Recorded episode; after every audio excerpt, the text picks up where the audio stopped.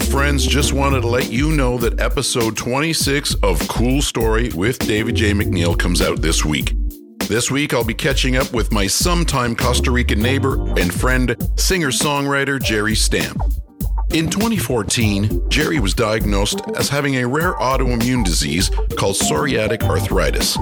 It soon became apparent to Jerry that this very painful condition would mean that he would not be able to continue to enjoy the thing he loved the most his music.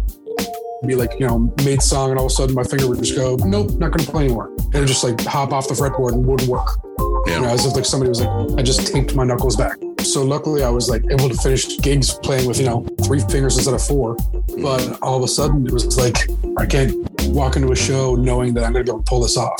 So I decided that it was time to retire, I guess. And it was affecting my, my throat, my voice as well. So, um, yeah, it became uh, evident to me that I had to stop and uh, figure out another another path, another thing to do.